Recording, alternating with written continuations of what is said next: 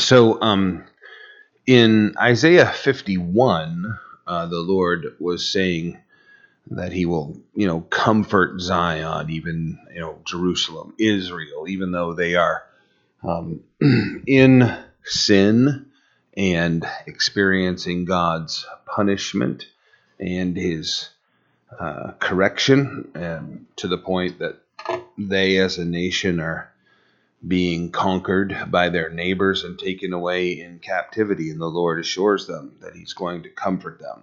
But He then puts that call forward of, you know, awake, O arm of the Lord, they, their need of rescue and the ransom that uh, was needed for them, and how they would be brought back and not have to drink the cup of God's wrath anymore. So in Isaiah 52 at verse 1, it begins by saying, Awake, awake, put on your strength, O Zion, put on your beautiful garments, O Jerusalem, the holy city for the uncircumcised, and the unclean shall no longer come to you. So, uh, this is the third time the Lord has said through the prophet Isaiah, Awake, awake. The first awake, awake asked the Lord to put on his strength. Awake and put on your strength, Isaiah 51 9. The second awake, awake asked Jerusalem to remember the Lord's judgment and promises. So the idea of, you know, the believers need to wake up. Like God needs to be roused to awakening to take care of them, and then they, as a people, need to be awakened and remember God's judgment and his promises. And now the third awake, awake tells Zion, Jerusalem, Israel, to put on strength in light of the first two awakenings that are mentioned. So, you know, the need for us, for people, for believers to rely upon the strength of the Lord, the promises of the Scripture. When we're struggling, um, you know, you can read things in the Scripture, and um, the contrast is so dramatic between, uh, you know, the, the the promises of God we might read in the Scripture, the encouragement, the encouragement we might see. Uh, you know the challenge that the Lord might put forward to us to, to walk with Him and and to live uh, with him uh, to live the Christian life. You know that, that that contrast of that high encouragement to the depth of where we are, our struggle, our our failure. Even God is saying you need to wake up and you need to clothe yourself in my strength. You need to stop this weakness and and behave in the way that uh, is reflective of the strength that God is lending us giving us through his Holy Spirit. So then in verse 2, shake yourself from the dust, arise, sit down, O Jerusalem, loose yourself from the bonds of your neck, O captive daughter of Zion. Now, that again, you know, if you're in the mid, if you're a slave, if you've been captured by the Assyrians or the Babylons and the Babylonian, the Babylons, you know, the, the Babylonians, and you're you're in captivity, and and somebody's telling you to arise and sit in a place of comfort and shake off these bonds. You know it sounds like a mockery. Uh, the point is god is saying you're going to be delivered from this. You know if you're walking into the captivity you don't know. These people didn't know at first that there was 70 years of captivity ahead of them. So they're just overwhelmed and depressed with the fact that they are now conquered by another nation and have become the slaves of another nation. Along comes the prophet telling them to, you know, be encouraged, and it just sounds like a misplaced, uh, you know, remark. It isn't misplaced. None of the scripture is misplaced. As we read through it, and you think, well, that's you know for somebody else. I'm not in that place. I'm not strong. I'm not. You know, the Lord is saying, no, that is for you. You're a slave. You're a slave in your sin. You, you captured. You destroyed. You have no strength. You don't see any future. I'm telling you, you have a future. God is saying, I'm telling you, you need to clothe yourself in strength. It's difficult to do to encourage our own person. David had to do it, right? Uh, doesn't he say to himself, Why are you, you know, my soul, why are you downcast within me? You know, hope in God, trust God, rejoice in Him. You have to shift your own focus a lot of the time. Uh, circumstances lie. Uh, how, how many times have we been in circumstances where it's just black? You know, our friends are around us trying to encourage us. We're like, it's the end of the world. Nothing's going to get better. And then you turn around in a short distance down the road in your life, everything's good. And it's almost like we forgot that it was bad. And we act like, oh, yeah, no, I knew this was going to turn out this way. Uh, walking with that consistency. And I mean consistency. You know, tonight we're singing, you know, you say, go, I'll go. You say, walk out on the water. Peter walked out on the water. What caused him to sink? He looked down at his circumstances and said, This is plain stupid. I'm on water. And he sank. Something that was absolutely impossible to do. He, he couldn't walk on water. He had been walking on water, but suddenly failed because rather than focusing on the Lord, he was focusing on his circumstances. Shake yourself from the dust. Arise. Sit down. The idea of in peace. O Jerusalem, loose yourself from the bonds on your neck, O captive daughter of Zion. For thus says the Lord, you have sold yourself for nothing. You've you shall be redeemed without money. So in contrast, you sold yourself and got nothing for it. That's that's a painful thought. You you gave yourself into this slavery and what did you get out of it? Nothing. Nothing. You, you were pursuant of things that destroyed you. You know, it begins uh, for these people in their departure from worshiping the Lord. By the time you get done, all of the sins of every other pagan nation are seen in their midst. They're engaged in outright idolatry to the point where they've now set up idols inside the temple of God. They've completely destroyed themselves. For what purpose? Nothing. Everything they've pursued is hollow and empty and worthless and didn't produce anything but slavery in their lives. Some of us can identify with that better than others. You know, pursuant of the things that do nothing but leave us in bondage. Then the contrast on the other side of that, you'll be redeemed without money. I'm going to get you out of that slavery, God is saying, and I'm not to pay any sum of currency in order to do it. There was a great cost uh, that the Lord gave, uh, but it wasn't money, it was his life to redeem us. Jesus Christ died for our sins. Now, in verse 4, it says, For thus says the Lord God, My people went down at first into Egypt to dwell there. Then the Assyrian oppressed them without cause. Now, therefore, what have I here, says the Lord, that my people are taken away for nothing? Those who rule over them make them wail, says the Lord, and my name is blasphemed continually every day. Therefore, my people shall know my name. Therefore, they shall know in that day that I am he who speaks. Behold, it is I. Now, there are a few things that take place in their existence that were historical occasions that literally happened. Um, in particular, the people of Israel, you know, you think about um, when, just take Babylon, uh, as they conquered nations around them, uh, they would sell off slaves. So someone could get redeemed by someone purchasing a slave, uh, but now they're going to be a slave to somebody else. God is saying, I'm going to redeem you without money as a nation. So they've been taken captive, they're in Babylon. Uh, the 70 years have passed, and the Medo Persian Empire is rising.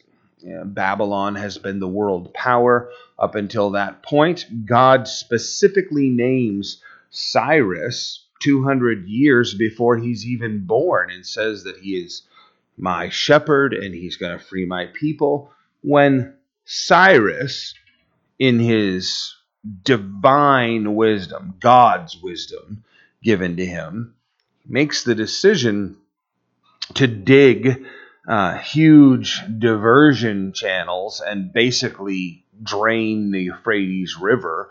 Um, you know, diverts it out around. It was flowing under the wall of Babylon, and he diverts it out uh, from its natural course. And his, you know, uh, Cyrus's army just marches under the wall of Babylon in the middle of light, the night. This that's a historic fact walks straight up into the palace where they're celebrating and partying. That you know, so arrogant was Babylon. They knew the Medo-Persian army was outside their walls. They had shut their gates and were preparing themselves to endure a tremendously long siege. Not not in fear. They had the attitude the city was so massive that we can take care of ourselves inside these walls. And in particular, the fact that the Euphrates River flowed right under their wall brought them water and life. And so they're thinking, no problem. Medo Persian Empire, meaningless, was their approach to things. You know, Belshazzar is partying and turns around, and Cyrus, king of the Medo Persian Empire, is inside his home. And he's killed and the nations conquered, and the people of Israel, when they're given an opportunity, go to Cyrus as the new conquering king, and they say, Let us show you where the Lord spoke of you right here in the book of Isaiah, named you uh, 200 years before you were born, talked specifically about how you were going to march under the walls and cut the bars of the gates that were under the walls of Babylon and walk right up inside the city. Cyrus was so blown away by God's ability to predict the future that way that he declared right there on the spot that Israel would be freed. Without money, without payment, Israel gets to go back to their homeland. It takes a little while, but they're eventually released and they go back. In this process, all of these people of Israel who have lived in rebellion to God, fallen into sin and idolatry, been captured as slaves, and taken away into Babylon, have been being freed by God in their hearts and minds from all of that sin. And then when God delivers them from their captivity in Babylon, that's when they know this is our God.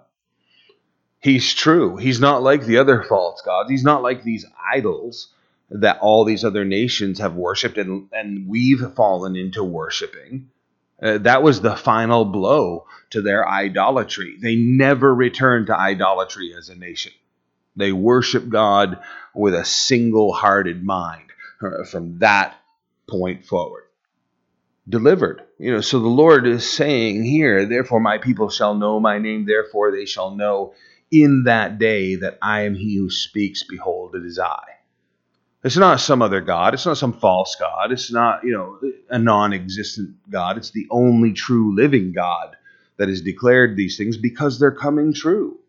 Now, a sidestep discussion in this, there's um, the cult of Jehovah's Witnesses that want to insist that this verse is somehow saying that the Jehovah's Witnesses are the only ones that know the true God because they, as a people, know his name and they're the ones who worship him. Well, here's a thought, okay? Um, the name Jesus is probably one of the worst translations of Jesus' name that there is. Um, if we put the Hebrew accent on it and pronounced it as it is written, then you're you get the name Yeshua, which is Yahweh's salvation. It's a compound name. Uh, if you translated it directly into English, it would be Joshua. So, uh, you know, this name, uh, Jesus, uh, that we worship, uh, the Jehovah's Witnesses say no.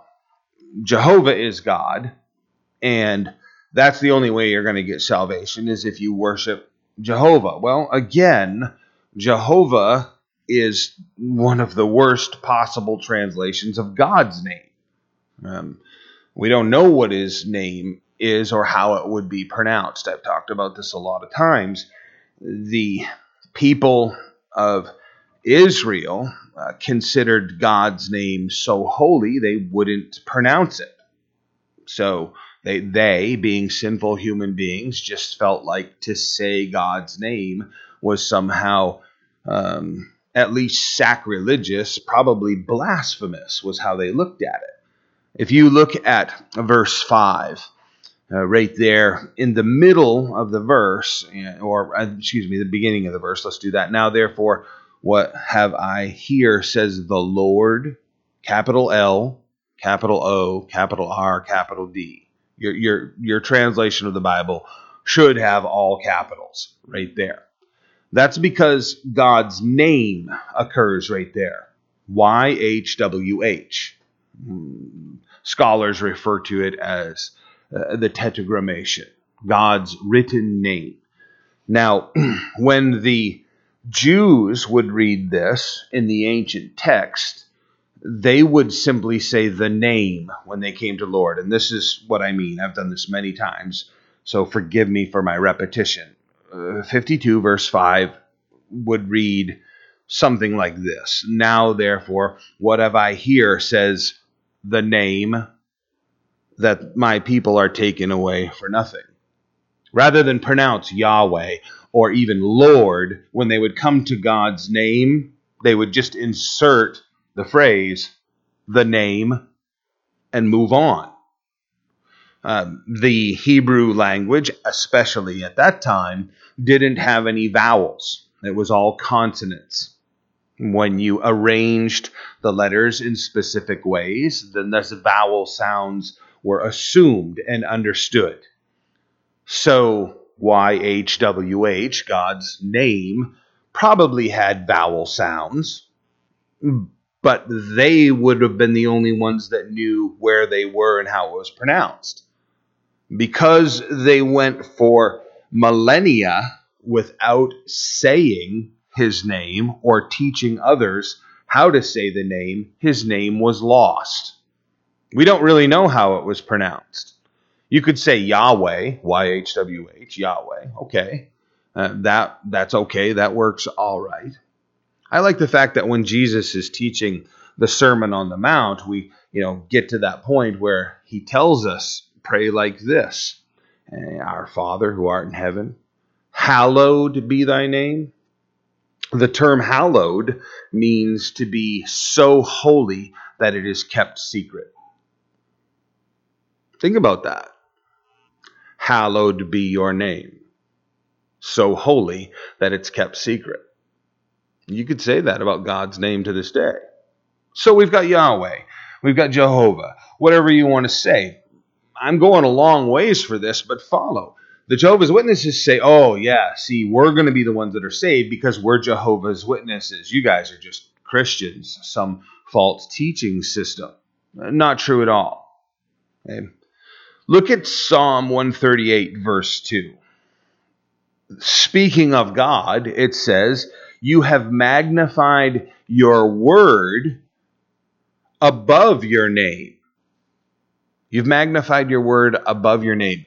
More important than what God's name is, is what God's word says. There's also something else about this whole picture that's worthy of understanding. John chapter 1, verse 1 and verse 14 read together say, In the beginning was the Word. The Word was with God, and the Word was God. Verse 14 And the Word became flesh and dwelt among us, and we beheld his glory, the glory as of the only begotten of the Father, full of grace and truth. Jesus is the Word. Jesus became a man and lived amongst us. Jesus, the Word, is what we worship. God has magnified his Word, Jesus, above even his own name. Look, you read through the New Testament, you get into the book of, you know, First John, and you discover that if you don't have the Son, Jesus, in your heart, your mind, your life, then you don't have the Father. If you're rejectant of Jesus, then you're rejectant of God. That's what the scripture is telling us. So when you're reading verse 6 of Isaiah chapter 52, and it says, Therefore my people shall know my name, I would say to you and myself here this evening, the name you need to know is Jesus. You, you need to know who Jesus is. If you don't know who Jesus is, then you're missing the whole point altogether. God became a man. His name was Jesus. He lived amongst us. He allowed himself to be killed for the purpose of resurrection. The most powerful thing in our world is death. You can change a whole lot of other things. You cannot change death. Jesus Christ can. That's the whole point of our religion is knowing that our God became a man to prove the point. He had power over sin and death. You got to know the name Jesus. You have to. If you don't, you're not going to experience salvation. 52 7. How beautiful upon the mountain are the feet of him who brings good news, who proclaims peace, who brings glad tidings of good things, who proclaims salvation, who says to Zion, Your God reigns. Without question, this is referring to Jesus. But if we are men and women who have been born again, subjected ourselves to the lordship and the leadership of Jesus Christ, then that also applies to us simply uh, sharing our faith with people, declaring the gospel, giving people the opportunity to know who Jesus is. The world rejects us, but we are those that are most beautiful and the ones that bring you know, good news. Us. Turn on the evening news nowadays, and uh, it's rare you're going to see any good news. It's rare you're going to see any real news but it's rare you're going to see any good news. Jesus Christ alone is the proclaimer of good news. That term good news is what? The gospel. That's what the word gospel means. Good news. Jesus Christ is definitely the king of good news. Now, in verse 8, it says, Your watchmen shall lift up their voices. With their voices they shall sing together, for they shall see eye to eye when the Lord brings back Zion. Now, this is in contrast to the fact, and we'll move forward in this, but when they left out of Israel, particularly the Babylonians, uh, they were mocking them in a way, but the people of Israel were known for their music. And uh, that's something for you to think about that we are a religion of music. I don't know about you guys, but I I love to sing worship songs. Right? I just I don't.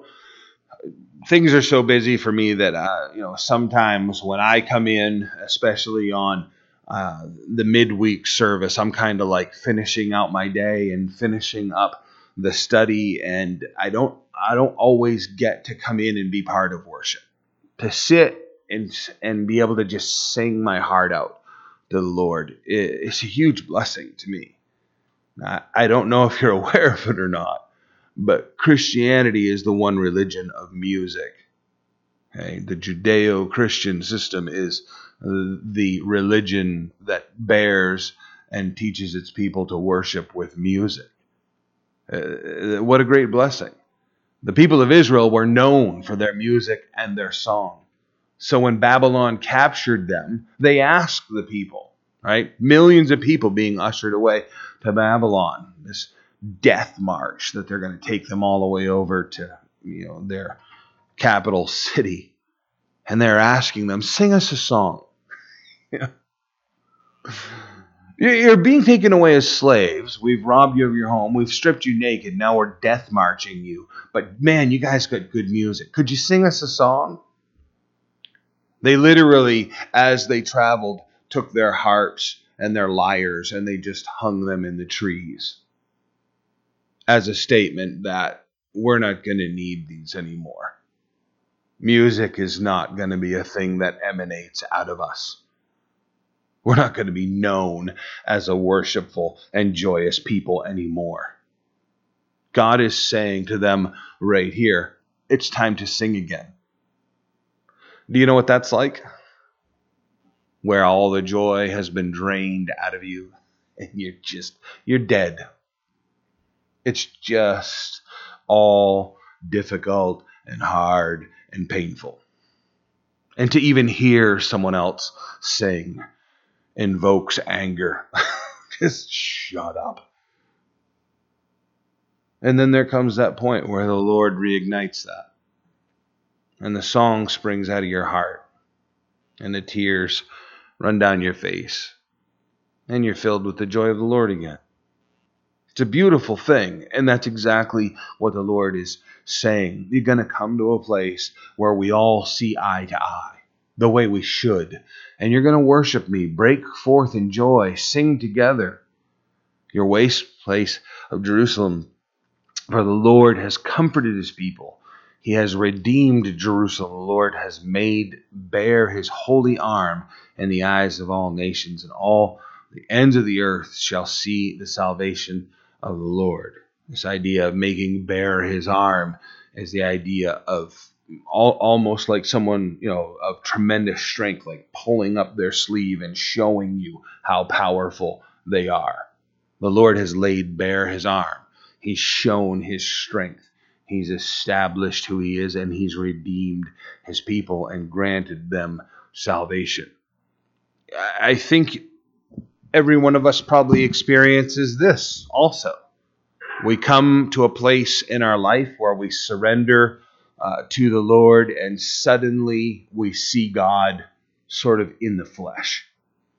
You know, not, but you see Him working in your environment. You know God is on your side. And, and suddenly your heart is filled with that joy of, oh, I have not been abandoned. I have not offended God so grievously that He has written me off. He has disciplined me and corrected me and brought me to this place. And now I know His strength and now I know His salvation. It's a blessed thing. It's a wonderful, merciful behavior of God. 52:11 Depart, depart.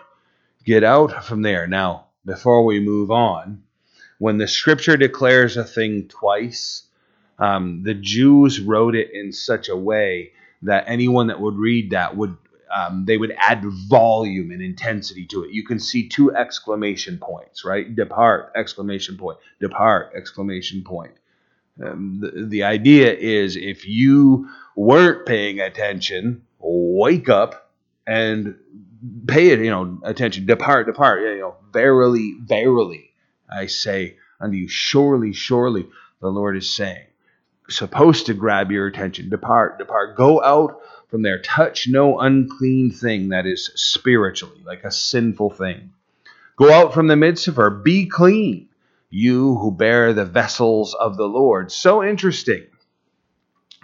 Because Belteshazzar, king of Babylon, defiant of the Medo Persian Empire, which is outside his walls, and just so we understand, the walls of Babylon, you know, in most places were a minimum of 80 feet tall.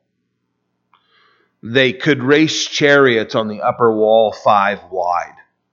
They did it annually. So their whole idea of, um, yeah, the Medo Persian Empire is outside, so what? You look at the fortifications and you can kind of think along those lines, right? You take uh, the United States military, right? Um, I'm reaching back to the last time I looked at our uh, budget. I don't know how many years ago uh, it was. Uh, 658 billion dollars. Okay. That's more money than the next 13 nations combined. China and Russia are included in those 13 nations. We eclipse everyone in our military spending. You know, our technology is crazy. The F-35, right, stealth fighter, that has a that has a spherical display for they call it a 360 degree spherical display for the pilots. So helmet on, flying the aircraft, uh, he can look down like that and see what's there. Everywhere he looks, he is capable of seeing, or she is seeing when flying. You know, takes off vertically. Uh, there's so much to uh, our technology and what we're capable of. And yesterday we celebrated celebrated in remembrance. We mourned 18 years since 9 9 uh, 11 where 19 people just boarded airplanes and surpassed all of our military budget. Killed more people on U.S. soil than any other attack in history. You know, here's the Lord saying to, you know, this nation, um, you know, you're going to depart from there. Take the vessels with you. Belteshazzar, seeing the Medo Persian Empire outside his walls, told his servants, Go find all the vessels made of gold that were used by the Jewish people in their worship of God and bring them here. And they brought them in, and these articles were supposed to be used by the priests in their preparation and service to the Lord. And Belshazzar's filling them with wine and celebrating with his friends and getting drunk when there's Cyrus conquering them. Cyrus gets word God spoke of you 200 years ago, like I said earlier. Now he declares you're going to be set free. And what's the first thing that he allows? The rebuilding of the temple. Gather all those articles and vessels of worship that Belteshazzar was using to, uh, you know, uh, celebrate and get drunk, and take them back to where they can be used to worship the Lord. Such an interesting poetic justice that God brings. Don't touch the unclean things, the sinful things. Be clean yourself, you who bear the vessels of the Lord. This is sort of like they're all slaves and they have to remember oh, wait, um, we're priests. And I mean, like, have to literally remember because uh, most of the priests have passed away during the 70 years that they've been in captivity. So people have to be like, oh, I'm of the tribe of Levi. Right, if we're going to rebuild the temple, I would be a priest. You who bear the vessels of the Lord. No, I'm not talking about the Babylonian king. I'm talking about my priests.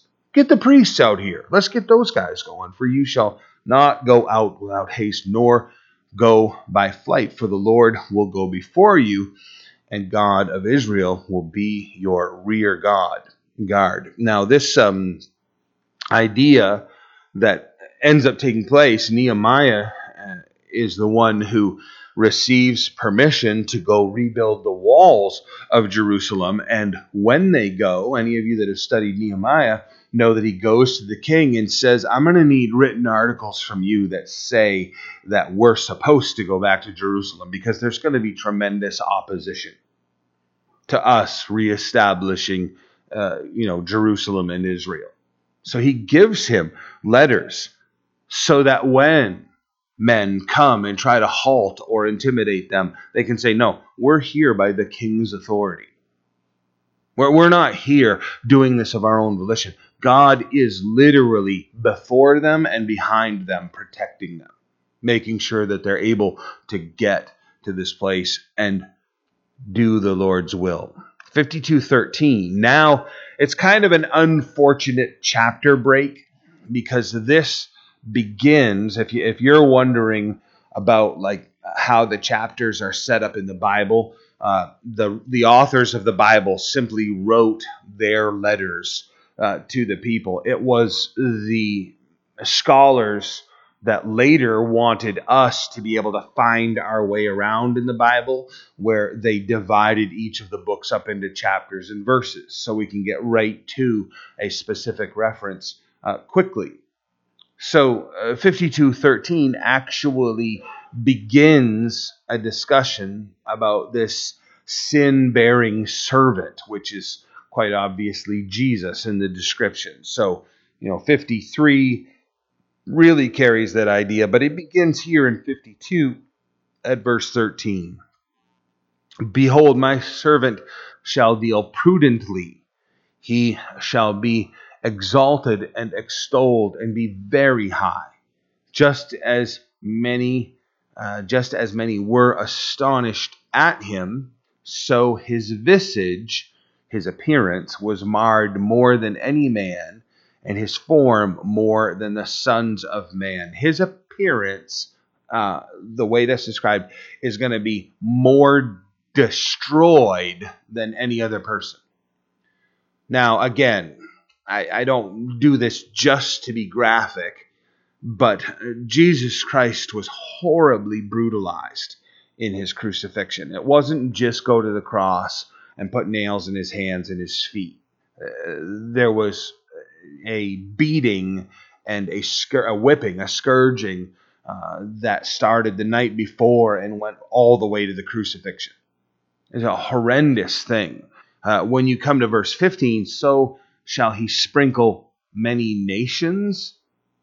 Uh, that's uh, to me quite a thought because when Moses gets done uh, recording and writing the law of God, God commands him to take the lamb of sacrifice and sprinkle the blood on the book and upon the people and upon the priests and upon the tabernacle and upon the articles, and there's just blood sprinkled on everything. It's a religion of blood because we were destined to die and be sent to hell.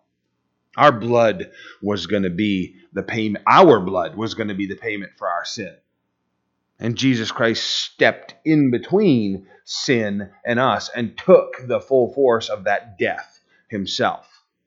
So when this religion begins being established, God says, I want everything sprinkled with blood. Why?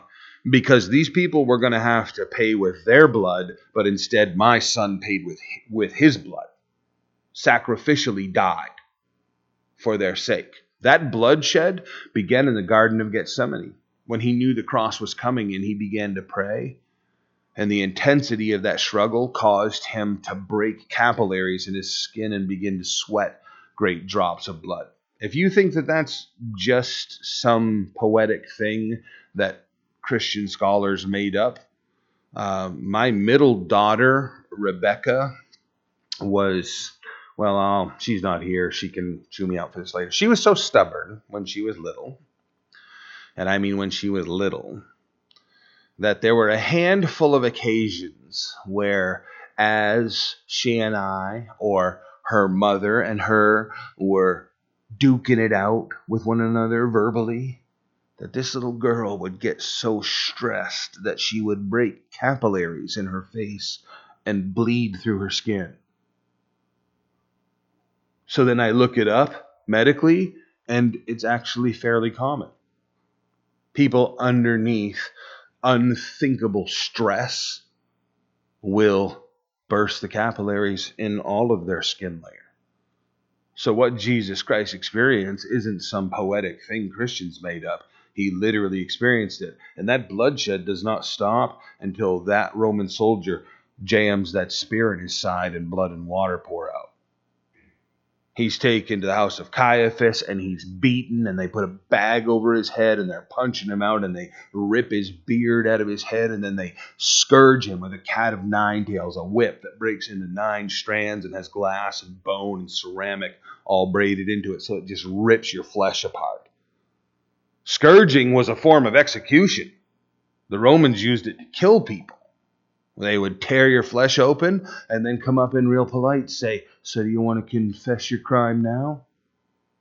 And almost everybody did, right? Because just you want the whipping to stop. It just even if you didn't do it, you tell them that you did. If they'll stop whipping you. If Jesus didn't have any sin to confess, other than mine or yours, then he was tortured, taken to the cross. We say nails driven through his hands, it was actually driven through his wrist. The Romans learned that early on. Because metacarpal bone right there. You put the nail right there, and the whole of a human body will hang on that nail. Spear driven through his side, water and blood gushed out. His visage was so marred that when Pilate had him scourged, because they whip your face and your head and your whole body, they would strip you naked and tear your flesh apart. That's how they scourged people. When they put the purple robe on him after he'd been all torn up and he was just a bloody mess from head to foot, crown of thorns pounded into his head, we read that Pilate brought him out and it says, Behold the man. The Greek language actually says that Pilate brought him out and said to the crowd, This really is the guy that you gave me. Because you couldn't recognize him. He's just a ball of shredded skin standing there, just seething blood. His visage was marred more than any man, and his form more than the sons of man, torn apart for our sake. So he shall sprinkle many nations by his visage being marred. Many nations, right? Not just Israel because they rejected their Messiah. And the apostles received the anointing of the Holy Spirit. And then you turn the pages and get to Acts chapter 10, and Peter goes to the house of a Gentile. And he preaches, and they become Christians. They're filled with the Holy Spirit, and the Gentile church is born. And then many nations become Christian, right? Probably no Jews in the room tonight. Well, one, right? few of us, few of us. The rest of us are from many nations. We have been brought in by the destruction of Jesus Christ. Kings shall shut their mouths at him. Oh, yeah, Pilate and Herod both were silenced by Jesus and his appearance before them. For what have had not been told them they shall see, and what they had not heard they shall consider. I wonder if that applies specifically to those two kings being mentioned. You know, they didn't know who the Messiah was or a lot about who Jesus was going to be or what he was going to do. Herod just wanted to see Jesus perform a miracle, right? Pilate's in the midst of the thing. He knows Jesus is innocent. He knows he's not going to get away with letting him go. He discovers that Jesus is a Galilean and remembers, hey, that's Herod's district, and Herod just happens to be in town. So somebody please take Jesus to Herod. Go to Herod. Herod literally is asking, Show me a sign, do a miracle. Jesus says nothing in front of him. He's silent before Herod. Herod's frustrated, sends him back to Pilate. Pilate tries to wash his hands, has Jesus crucified. Many nations and these kings, they're going to see what they didn't previously know. They're going to be given the opportunity to see Jesus face to face. Now, in 53, verse 1, who has believed our report? Now, this is God speaking, and it's in the plural sense. Uh, whose report? Well, some people go, oh, well, the angels. God gave the angels his message and they came and ministered. And so, you know, it's kind of heaven. No, this is the plural sense of God who has believed our report, right? Because it's God's report. It's not the angel's report, right? If I write a report and hand it to you and you deliver it to somebody, you don't arrive and hand it to them and say, hey, I brought you our report. If Will wrote it, it's Will's report. The report within the scripture and the message of the prophets is God's report alone. And yet it's listed as a plural. Why? God the Father, God the Son, God the Holy Spirit. It's our report, their report, is what I'm trying to say. Who has believed our report? To whom has the arm of the Lord been revealed? For he shall grow up before him as a tender plant and as a root out of dry ground. He has no form or comeliness, and when we see him, there is no beauty that we should desire him. Jesus was so plain that they couldn't even identify him. And he's been in the temple every day preaching. He's been three years in Israel, sharing his message with the entire nation. Thousands have flocked to him at a time. Multiple thousands have flocked to him at times. And yet, when it comes time to erase, you know, arrest him, uh, you know, basically people are saying, so, so what does he look like? Now, if it was like any of the pictures we would see, it would be very easy for them to go arrest him, right? Oh, it's easy. It's going to be a whole bunch of Jewish guys, and then there'll be that one really European looking dude. Arrest that guy, you know? He's, he's way taller than everybody else. He's blonde and has blue, blue eyes, you know, depending on what picture you've seen of Jesus. Yeah, oh, you'll see him. It's dark. He's got a halo. He glows. You know, you just you'll find him. No, no, so much so they can't identify him that Judas has to tell, right? Because they're like, probably, I'm making this up, but you know, probably like, so what's he look like? Oh, medium height, medium build, average hair, average eyes. He's, average. I got nothing. You know what I'm saying? He just like, I don't know. Like, you ever see those drawings of the Unabomber? How you ever going to de- identify that guy? You know what I'm saying? Why even draw the picture? Sunglasses, mustache, hoodie tucked right around like this. I saw that guy at the mall. You know, I just.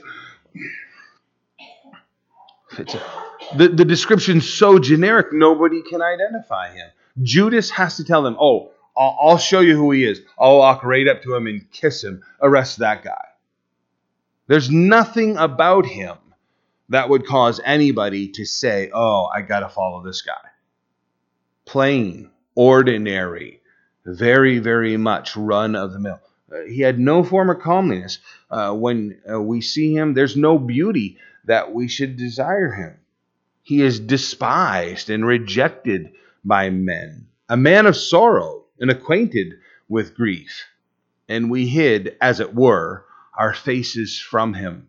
He was despised, and we did not esteem him. And that's what the world is still doing to this day. That's that's how the world thinks of Jesus. This ridiculous, meaningless, historical figure that I really don't even want to pay attention to. The world's going to pay attention to Jesus, and they're going to pay attention very soon because he's coming back. The same as it's predicted right here, hundreds of years before he was born, it was predicted that he would come again and he is coming again. 53 4 Surely he has borne our griefs and carried our sorrows. Yet we esteemed him stricken, smitten of God, and afflicted. Literally, they were saying he's got to be evil. There's no way that he would experience this type of punishment and persecution unless he'd done something wrong. We're, we're like that as human beings. We automatically think along those lines. If someone is incredibly successful and wealthy, we we very often think, well, they they must be like really smart and really good. If if they are like low and poor and humble, we think, well, they they probably had it coming to them. We're like that.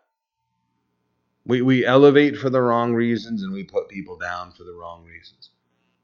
And, and Jesus was uh, the creator of all things, and the world hated him. Right? Comes down to it. Now, do you want the Prince of Life, who's been performing miracles and raising the dead, and you know, healing all of your sick and feeding thousands? Do you want the Prince of Life, who created all things, or or or would you prefer to have a thief who you know started a rebellion against Rome that almost cost you all your lives, who murdered people in the process. And they go, Yeah, we want Barabbas, the murderer, but not this Prince of Life. And, and that's how the world treats Jesus. They reject him, and they think that he's afflicted, smitten by God. But he was wounded for our transgressions, he was bruised for our iniquity, our sin the chastisement, the punishment for our peace was upon him so that we could have peace with God, so we could have peace with our lives. And by his stripes, we are healed. Now, that healing, I've heard it applied to when people are sick, and it certainly does have some of that, but it's the spiritual healing that's being referenced there. We're all sick spiritually, and we are healed by Jesus' crushing and crucifixion. All we, like sheep, have gone astray. You know how sheep go astray? They lose sight of their master, and that's it. Where'd the shepherd go? Don't know. I'm totally lost now. They don't. The sheep don't know where the barn is. You ever seen cows? Right? They, they, I mean, it's so automated right now that they they come back and walk into the the milking uh, corral and and race straight in, and they just hook them up on uh, the pump and they go around a few times and then out the other door and out into pasture and they're out there and at some point you know one of them checks their watch and says okay time to go back to the barn. And they just automatically they know where the barn is they know where the food is. The sheep don't Literally, wander out to the other end of the pasture and uh, looks like everything else that they see. They, they have to go herd them back. They have to go get them with dogs and shepherds. All we, like sheep, have gone astray. Just, where is Jesus? Don't know. Totally lost now. Got no idea. Quite a statement about us. We have turned everyone to his own way and the Lord has laid on him the iniquity of us all. Jesus Christ took all of our sin. Verse 7 He was oppressed, he was afflicted, yet he opened not his mouth. He was led as a lamb to the slaughter, and as a sheep before its shearers is silent, so he opened not his mouth. Understand this Jesus Christ said, No one's taken my life away from me. Long before they crucified him, he said, They're going to crucify me. I'm going to be betrayed into their hands and I'm going to be crucified. Said it that plainly. They, they were flabbergasted by that. He said, I will lay my life down, and when I'm ready, I'll take it back up. That's why he stood in front of Pilate and said almost nothing. That's why he stood in front of Herod and said absolutely nothing. Because his focus was getting to Calvary. He knew that was the goal, and he was set upon it. He was taken like a lamb to the slaughter. He was taken from prison and from judgment. So he was incarcerated just for a matter of hours, but he was imprisoned and he was put under judgment. And who will declare his generation? For he was cut off from the land of the living for the transgressions of my people. He was stricken. And they made his grave with the wicked, but with the rich at his death, because he had done no violence, nor was any deceit in his mouth. Now, I'd ask you to turn with me to John chapter 19. There are a number of things said here in a few verses that are significant to what we just read. So while you're turning to John chapter 19, I just want to read that again, and if you can listen, it says, he was cut off from the land of the living. For the transgressions of my people he was stricken. And they made his grave with the wicked, but with the rich at his death, because he had done no violence. Now, uh, Jesus Christ's death was with the wicked.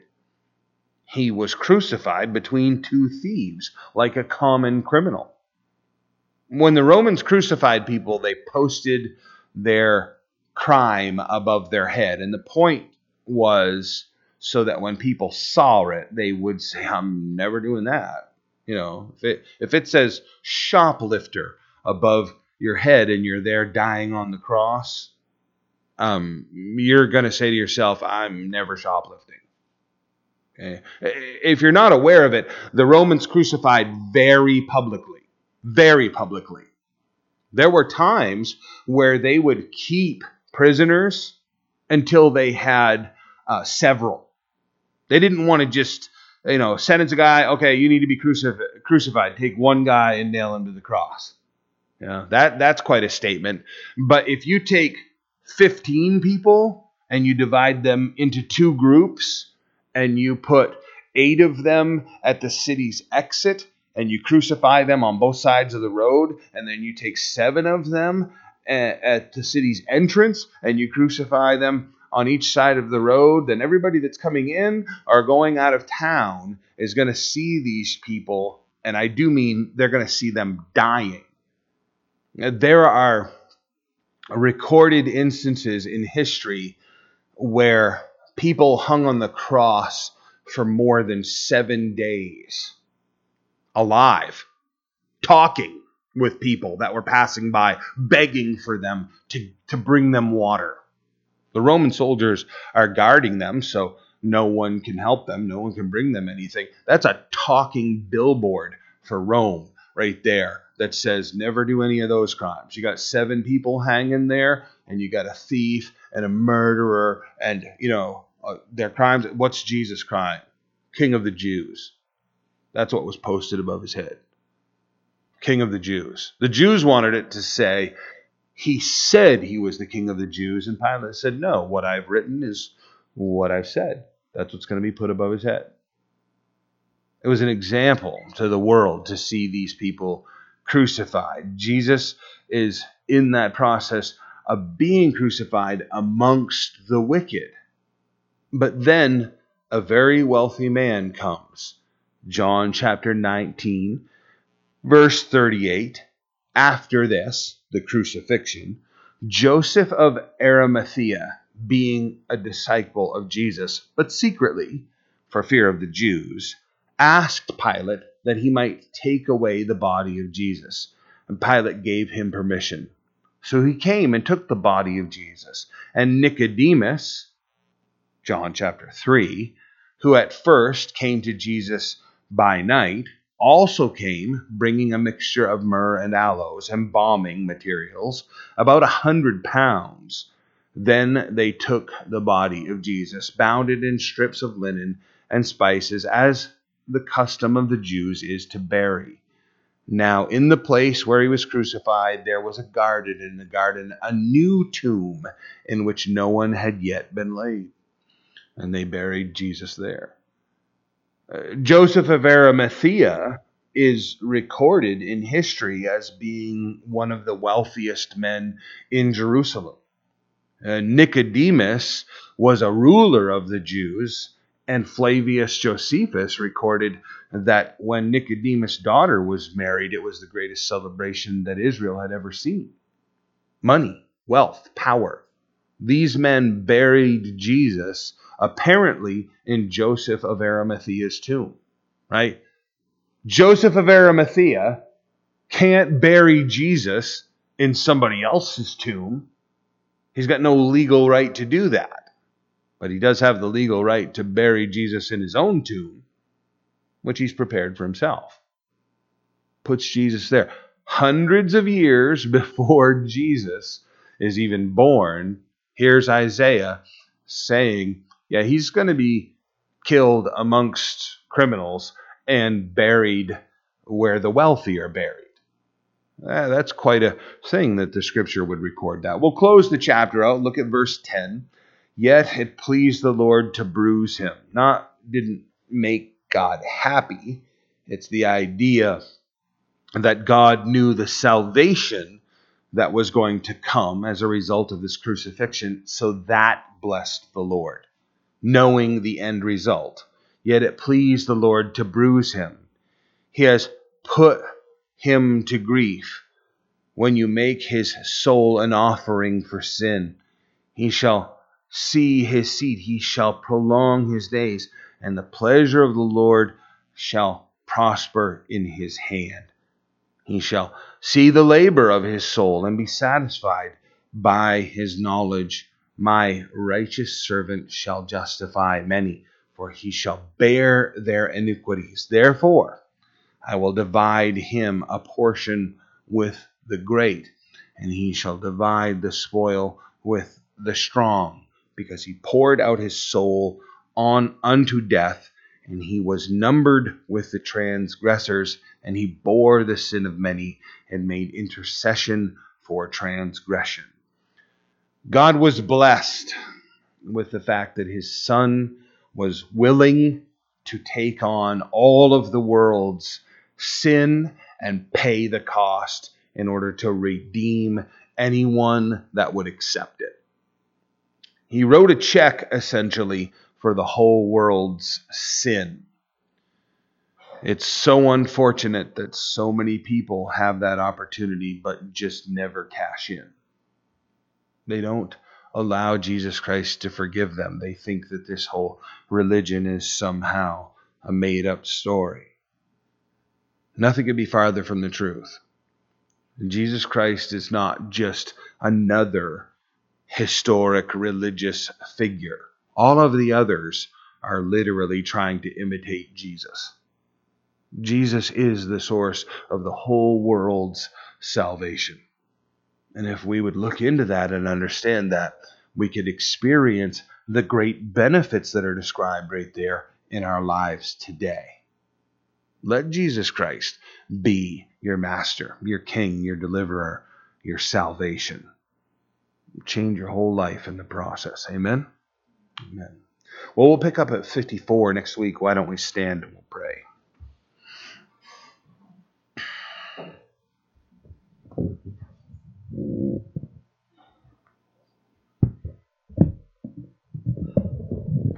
Father, I thank you for your word, for your love, for your concern and your caring for us. I pray that you would give us your strength.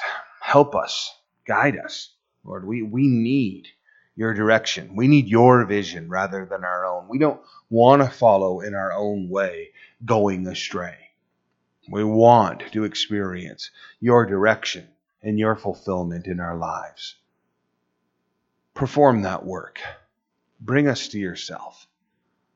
May your kingdom come and your will be done in us and through us. We pray in Jesus' name. Amen.